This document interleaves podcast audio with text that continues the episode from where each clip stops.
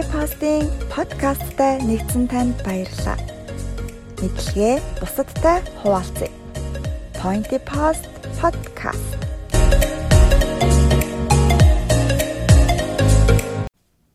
Сайн байцгаана уу? Америкийн нэгдсэн улсаас Pointy Post-ийн Bono та бүхэндээ мэдчилж байна. Өнөөдөр Чикаго хотод 11-р сарын 15-ны өдрийн 12 цаг болж байна. За өнөөдрийн энэ подкаст дугаараар Америкийн нэгдсэн улсын ихтэй сургуулиудад хэрхэн элсэх талаар нийтлэл бэлдсэнэ. Үүнийгээ подкаст болгон та бүхэнд зориулж байна. За ялангуяа Америкийн нэгдсэн улсын ихтэй сургуулиудад ирэх намраас суралцах хүсэлтэй залуус та бүгдэд энэ подкастыг зориулсан юм шүү.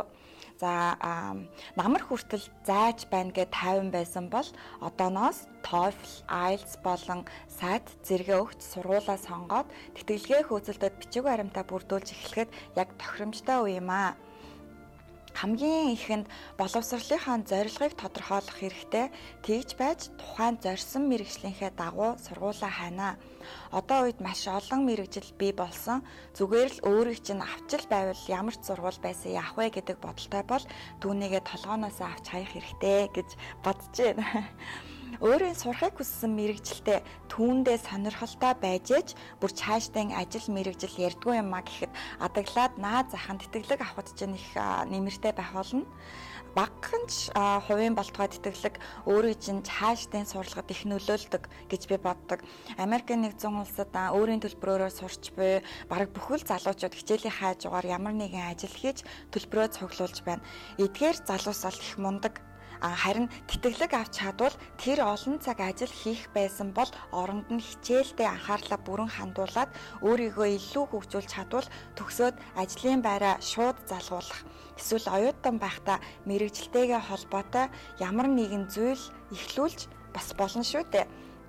За миний хувьд бол ажиллах нь бол зөв. А тэгтээ хэрвээ сургалтын төлбөрөө сургалтын төлбөрөө тэтгэлгээр зохицуулаад аа дээрэс нь өөрийнхөө амжиргааны мөнгө мөнгө нь бэлэн байх юм бол хүн яг сурсан шиг сурах нь илүү зөв гэж боджээ а мөн төлбөрөөн турахын төлөхийн тулд ажиллаж байгаа залуучууд сурах гэж ирсэн ч гэсэндээ заримдаа бүр ажлынхаа хажуугаар хичээлд суудаг болоод хуурчихсан байдаг. Би өөрөө ч гэсэн ийм байдалд хэсэг орж байсан. Тиймдээж та бүгдийг юмны цагийг тулгал тулгалгүй хүссэн сургуультай элсэж боломжтой бол бүтэн тэтгэлэгт хамрагдаад сурлагадаа бүрэн анхаарч оюутан өрөө өнгөрүүлээсэ гэж хүсэж байгаамаа. За, нэгдүгээрт хамгийн ихэнд мэрэгжлээ сонгосон байна. Өөрийн сонирхдаг мэрэгжлийг сонго. Эсвэл ирээдүйд хэрэгтэй гэж бодсон мэрэгжлээ сонго. Ямар ч байсан визэлд гарч байвал ямар ч мэрэгжил сурвал яах вэ гэж юусоо хандаж болохгүй нэ шүү. За хоёрдугаарт сургуулаа сонгоно. Ямар хот, муж эсвэл дэлхийн шилдэг сургууль эсвэл зэрэглэл энтрийн нөөрч чинь чухал биш А миний хувьд нуулгүй хэлэхэд аль хот мож гэхээсээ илүү тухайн сургуулийн зэрэглэл нь чухал санагддаг. Зэрэглэл өндөр тусмаа шалгуур өндөр байдаг ч гэсэндээ эргээд нөгөө нэр хүндтэй сургуулиуд чинь тэтгэлгийн хөтөлбөрүүд их байдаг. Нэг ясандаа тэтгэлэг авах боломж нь өндөрч байдаг гэд ойлгочих болно.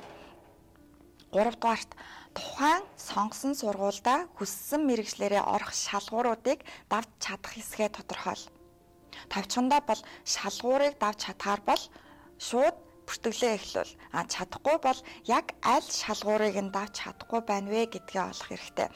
Бусад бүх шалгуурыг даваад байгаа хэрнээ зөвхөн хилний шалгуурыг л давж чадахгүй байна уу? Тийм бол тухайн сургуульд чинь conditional acceptance гэдэг боломж байдаг хэсгийг олж мэд. Тэр нь юу гэсэн үг вэ гэхээр одоо хилнээс бусад бүх шалгуурыг давсан ч гэсэн зөвхөн хилний шалгуур тэнцээгүй хүмүүст боломж олгох үүднээс тухайн сургуулийн хилний бэлтгэл богино хугацаагаар элсэж тодорхой хэлний төвшин хүрсэн хойноо ямар нэг болцолгүйгээр мэрэгжлийн ангидаа үргэлжлүүлэн сурах эрх бүхий боломж байд юм а. Нэг ясанда өөрийг чинь элсүүлж авлаа Гэхдээ чи манай сургуулийн хэлний курст 2 сар суралцчаад үндсэн ангиа эхлүүлж болно гэд хэлний бэлтгэл болон үндсэн ангийн урилга өөрт чинь илгээх байгаа. Надад ийм урилгатай хүмүүс дан ганц хэлний бэлтгэлийн урилгаар визний ярилцлаганд орсноос хавь илүү санагдтыг. За дараа нь үндсэн анги дааж бай conditional acceptance acceptance-аар илсэн ч бай. Илсэн л бол тухайн сургуульч нь ямар ямар тэтгэлгийг гадаад оюутнуудтай олгодог талаар судалж эхлэх ийм ажил байгаа. Зарим сургуулийн хувьд анх илсэлтийн материалаа өгөхдөө л тэтгэлгийнхээ өргөдөл хүсэлтийг хамттан нийлгээхийг шаарддаг. За тэтгэлгийн хувьд улсаас олгодог тэтгэлгээс гадна тухайн сургууль нь өөрсдөө тэтгэлэгт хөтөлбөртэй бас байдаг мөн байгууллагын эсвэл хувь хүний нэрэмжит тэтгэлгүүч ч байдгийг орхигдуулалгүй судлах хэрэгтэй. Харин ямар нэгэн тэтгэлэг авч чадалгүй хичээлээ эхлүүлж байгаа залуust хэлэхэд ихэнх сургуулиуд хэлний курстэй амжилт гарган эхний курстэй амжилт гарган сурлага идэвхээрээ манлайлж буй оюутнуудад тодорхой хуваар тэтгэлэг олгох боломжтой байдаг. За жишээ дурдвал миний би анх сургуульд илсэхдээ эсэлтийн материал болон тэтгэлгийн өргөдөл хүсэлтэд хамттан нийлгээсэн боловч а уул нь 50% тэтгэлгийн хүсэлт явуулсан боловч 30% л тэтгэлэг олгохыг зөвшөөрсөн. За тэгээ ямар ч лээсэн сургуультай орсон. Эхний курс дууссаны дараа өөрийнхөө дүнгийн мэдээллийг хавсархан дахин нэг тэтгэлэг хүссэн өргөдөл илгээсэн. Тэгээд энэ 30%-а 50% тэтгэлэг болгож өөрчилж өсгсөн. А тэгсэн ч гэсэндээ яг Монголын дунтаж иргэний олдог цалингаар Америкийн нэгдсэн улсын ихтэй сургуулийн төлбөр төлнө гэдэг бол их хатуу байсан. Харин хичээлийн үзүүлэлт идэх хоёроо алдалгүй үргэлж дээшлүүлж байвал баг багаарч болов нийт тэтгэлийн хэмжээгээ өсгөж болдог бас юм хувилбар байдаг. Энийг бас чухалчилж хэлж байна. Хичээлийн жилд хэд хэдэн уралдаан тэмцээн болдог. За тэгээ эдгээр уралдаанд тэмцээнд ямар нэгэн байдлаар амжилт гаргаж чаад хувь хүмүүсийн нэрэмжит тэтгэлгүүдэд хүсэлт явуулвал нийт төлөх төлбөрөө одоо Монголын ихтэй сургуулийн төлбөртэй дүйцэхөд хэмжээнд ч хүрэх боломжтой. Эсвэл үлдсэн хуваар төлдөг төлбөрөө ч гэсэндээ тэтгэлэгт хамрагдаад хөнгөлүүлэх бас юм боломж байд юм байлээ шүү. Тиймээс нөгөө л миний дээр дурдсанчлан өөрийн зорилго сонирхол гэдэг үнэнхээр чухал. Тэгэхээр хүсээгүй мэрэгжил зориагүй сургуультай орсон хүнд одоо уралдаан тэмцээнд ороод тэгж их хүсэл тэмүүлэл идэх одоо урт хугацаанд бол үргэлжлэхгүй гэж бодож байна. Идэх сонирхол байхгүй ч гэсэндээ ямар ч байсан яаж ээж байгаад хэдэн жилийн дараа Америкийн нэгдсэн улсад сурч төгссөн нэг дипломтой л хүн үлдэх болов гэж таамаглаж байна. Тэгэхээр сонирхол мэрэгжлийнхаа дагуу мэрэгжлээ сонгоод сургуулаа сонгоод суралцах нь их зөв. За гадаадад сурч боловсрох нь өөрөө их сайхан ч гэсэндээ яг бидний үед за ер нь бидний үед гэлтгүй бүхий л үед те яг өөрийн сонирх сонирхлын дагуу сурч боловсрох нь ирээдүйд болоо яг бодит амьдралд өгөөжтэй санагдтыг ингээл ах эгч нарыг харж байхад ч тэр аав ээжийн үед ч тэр бидний ялангуяа одоо залуус бидний үед бол. За надаас хэрхэн Америкийн нэгдсэн улсад сурах вэ гэд залуучууд их асуудаг. Энэ pointy post блогийн дагуу за эргээд яг зав заагаараа би хариулжлаа юм л та. Эргээд ямар мэрэгчлэр ямар сургууль сонирхож байгаа юм бэ гэж асуухад за виз гарч байвал ямар ч сургууль яах вэ? Ямар сургуулаар ярилцлаганд орвол виз гарах бол гэдэг ч юм уу те ингэж хариулдаг. Яг ингэж хариулж байгаа залуус долоод ирэхээрээ би залуусыг юу гэж дүгндэг вэ гэхээр тэр залуу сурна гэхээсээ илүү зүгээр гадаад оронд ажиллаж амьдрах хүсэл нь илүү өндөр юм байна даа л гэж боддог. А тэгхгүйгээр за боно би яг ийм мэрэгжлийн хүн би ийм зүйлийг сонирхдаг. Чөлөө цагаараа би ийм зүйлийг хийдэг. Надад ийм сургууль их таалагдж байна. Би ийм мэрэгжлэр ормоор байна. Ийм асуудал тулгараад байна. Гэт асууж байгаа хүн болохоор би яагаад ч юм цаанаасаа амар гой туслах хүсэл эрмэлзэл бас төрөөд байдаг байхгүй. За энэ жаха дараа нь За хэлний бэлтгэл сургуулиуд гадаад оюутныг дадлаг хийлгэх эрхгүй байдаг. За мэрэгжлийн хичээл ордог сургуулиудын зарим нь зарим л одоо хэлний бэлтгэл хэрнээ гадаад оюутныг дадлаг хийлгэх хэрэгтэй байдаг. Харин бакалавр болон мастер, доктор ч юм уу те эдгээр мэрэгжлэр сурж байгаа одоо хөтөлбөр олгож байгаа сургуулиуд, ихтэй сургуулиуд бол бүгдээрээ гадаад оюутныг дадлаг хийлгэх хэрэгтэй байдаг. За оюут нь хичээлийн дундуур дадлах хийх бол үүнийг CPT гэж нэрлждэг. Сургууль оюутан төгсөх төгснөөс хойш CPT хийх хэрэггүй. А харин сургуулаа төгсчөө дадлага хийх бол үүнийг нь OPT гэж нэрлэж байгаа.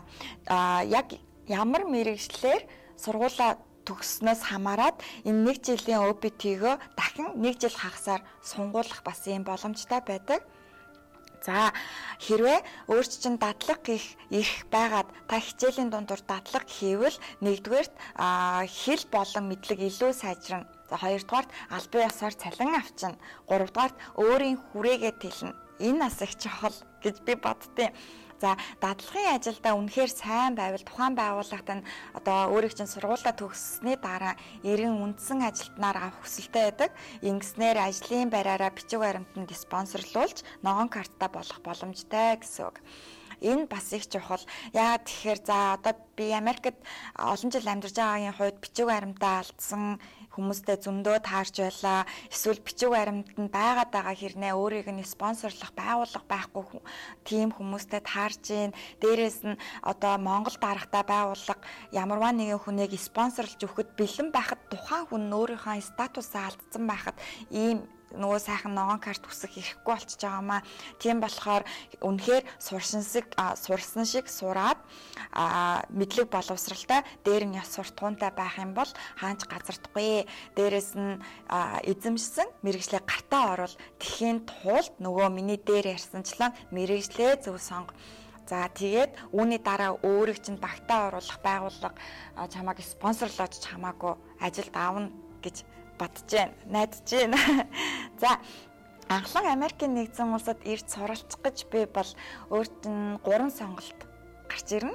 Нэгдүгээр ямар ч хэлний мэдлэг а одоо хэлний мэдлэг хангалтгүй бол дан хэлний бэлтгэлээр сургуульд хэлсэх. Хэлний бэлтгэлээр сургуульд хэлсэй гэвэл шаардаад ах одоо бүрдүүлээд ах нэх их материал байхгүй ерөнхий л хэдэн материал байхад болтیں۔ За хоёрдугаарт бол хэлний шалгуур болон мэрэгжлийн ангийн шалгуурыг хангаж байвал үндсэн ангита шууд элсэн суралцах байгаа. За хэл хэлний мэдлэгтэй мэрэгжлийнхаа ангийн шалгуурыг тавьж байгаа залуус бол энэ подкастыг сонсоод ах шаардлага байхгүй. Ингээл өөрөөсөө сургуулийнхаа вебсайт руу ороод бүртгүүлээл сургуулийнхаа бүртгэлийн ажилтнтай уулзраа олоод явчихнах имэйлээр харьцаач ч юм уу те. За дараа нь 3 дугаарт мэрэгжлийн ангийн шалгуурыг хангасан ч гэсэндээ хэлний шалгуурыг давахгүй байвал болзол тогтолбор буюу эхлээд тухайн сургуулийнхаа хэлний бэлтгэлд хэсэг сураад дараа нь шууд үндсэн ангидаа суралцах хөтөлбөр хөтөлбөр байгаа. Нэг ясанда үндсэн мэрэгжлийн анги болон хэлний бэлтгэлийн нийт 2 урилга сургуулиасаа авна гэсэн үг. За урилга гэдэг нь болохоор ингээд сургуульдаа сурахыг урьж байна энэ гэсэн тийм захиа бол нэг байдгүй. А бид нар л урилга гэж нэрлээд байдгаас ш яг ямар захиа ирэх вэ гэхээр өөрөө танд сургуулаас олгож байгаа I20 маягт дээрэс нь манай сургууль өөрөө чинь тухайн мэрэгжилд элсүүлж авлаа гэсэн юм захиа ирэх байгаа. Гэтэ яг урилга ярьчихаар товч бөгөөд амарлаад л да. За энэ нь визний ярилцлаганд ороход дан хэлний бэлтгэлийн урилгаар орсноос илүү санагддаг. Ажиглаад байхадаас виз гарах магадлал нь ч гэсэн илүү дээр юм шиг санагдаад байдیں۔ За айлч сургуульд илсэн илсэн бай. Яг ерөнхий шаардлагатай материалуудын чагсаалтыг одоо та бүхэнд дурдъя. Нэгдүгээрт элсэлтийн хуудас. А энэ бол ойлгомжтой тийм ээ. За дараа нь гадаад паспортны хуулбар мөн 6 сараас доошгүй сарын хүчинтэй байх хэрэгтэй. Хэрвээ 6 сараас доош хугацаанд хүчинтэй байх юм бол бичиг баримтаа явуулахаас өмнө паспортынхаа сунг одоо сонголт хийхэ болцсон юм чинь шинээр паспорт захиална. А паспорт байхгүй бол шинээр паспорт захиалах хүсэлт явуулах нэ за банкны баталгаа гуравт орж ирж байгаа. Банкны баталгаа болоод ирэхээр сургуулийн хөтөлбөр мөн төлбөрөөс мөн дээрээс нь гэр бүлийн гишүүн чинь өөрийг чинь дагалдах уу үгүй юу гэдгээс шаардах үнэн дүн өөрчлөгдөж байдаг. За төлбөр багтаа сургуульд элсэн оролцоо нэг жилийн хугацаатай гэх юм бол таны дансандаа байх ёстой одоо мөнгөн дүн нь үнэн дүн нь 20 сая за 30 сая ч юм уу те Монгол төгрөг тэр нь одоо Америк доллараар тухайн үеийн ханшаар 15 мянган ам доллар гэдэг ч юм уу ийм байлаа гэж бодъё. Гэтэл ихтэй сургуулийн төлбөр илүү өндөр те. Ихтэй сургууль тэр дундаа дундаас дээш зэрэглэлийн сургууль байлаа гэж бодох юм бол за нэг жилийн хөтөлбөрт дор хаяж та манай сургууль сурахын тулд дансандаа одоо 50 мянган ам долларын үнэ дүнг харуулах хэрэгтэй гэд шаардах ч юм уу ийм байна. Яг сургууль хөтөлбөр дээрээс нь хідэн хүн таныг дагалдаж явах вэ гэдгээс хамаарат энэ үнэн дүн өөрчлөгдөх нь байна. За дөрөвдүгээрт сурсан сургуулийн чинь гэрчилгээ дипломны хулбар. А зарим ихтэй сургууль Монгол англи хэл дээр диплом болон дүнгийн холбоорыг гаргаад өгчихсэн байдаг бол зарим нь дам монгол хэл дээр байдаг те хэрвээ тийм байх юм бол тэрийг баталгаад орчуул орчуулгын төвөөр орчуулуулад нотротоор батлуулах юм хэрэгтэй. За тавт TOEFL, IELTS, GRE, GMAT, SAT болон ямар ч хамаагүй эдгээр шалгуурууд тестүүдийг өгч байсан бол тэр тестний хуулбар хэрэгтэй. За дараа нь сургуульд илсэх хүсэл захиа энэ их чухал. Жишээ нь таны голч дүн ч юм уу те тухайн сургууль нь 3.6 гэсэн бах юм бол таны 3.5 болчоод байдаг а тэгхийн бол сургуулийн хүсэл захиан дээрээс чинь одоо тулгуурлаад хэрэв үнэхээр энэ сургуульд энэ мэрэгчлээ сурахыг хүссэн тийм хүн байх юм бол бас ганц хоёрын ингээд ганц хоёр оноо тутлаа гэхэд тэрийг нь веб буюу одоо харгалзаж үзээд эсвэл ийм магадлал бас байдаг зарим сургуулийн хувьд. За үүний дараа тэтгэлэг хүссэн өргөдлөө хамт илгээж олно. Зарим сургуулиан тэтгэлгийн хүсэлтийг сургуулийн эсэлтийн хүсэлтэд хамт авах юм тохиолдол байдیں۔ Тэгэхээр ямар сургууль гэдгээс хамаарат тэтгэлгийнхаа материалыг хизээ явуулах вэ гэдгээ бас харах нь байна штэ. За одоо бичиг баримтаа сургуулийн ажилтнанд өгснээ дараа яах вэ гэхээр за дундаж нэр хүндтэй сургуулийн хувьд гэх юм бол 1 сараас 2 сарын дотор таныг эсүүлж авах хэсгээ эсвэл нэмэлт материал шаардлагатай хэсгийг танд имэйлээр мэдэгдчихнэ зөвшөөрсөн хариу авсан бол сургууль тань шин одоо I20 маягт болон сургуультай илсүүлсэн acceptance layer буюу бидний дадснаар урилга өгөх байгаамаа.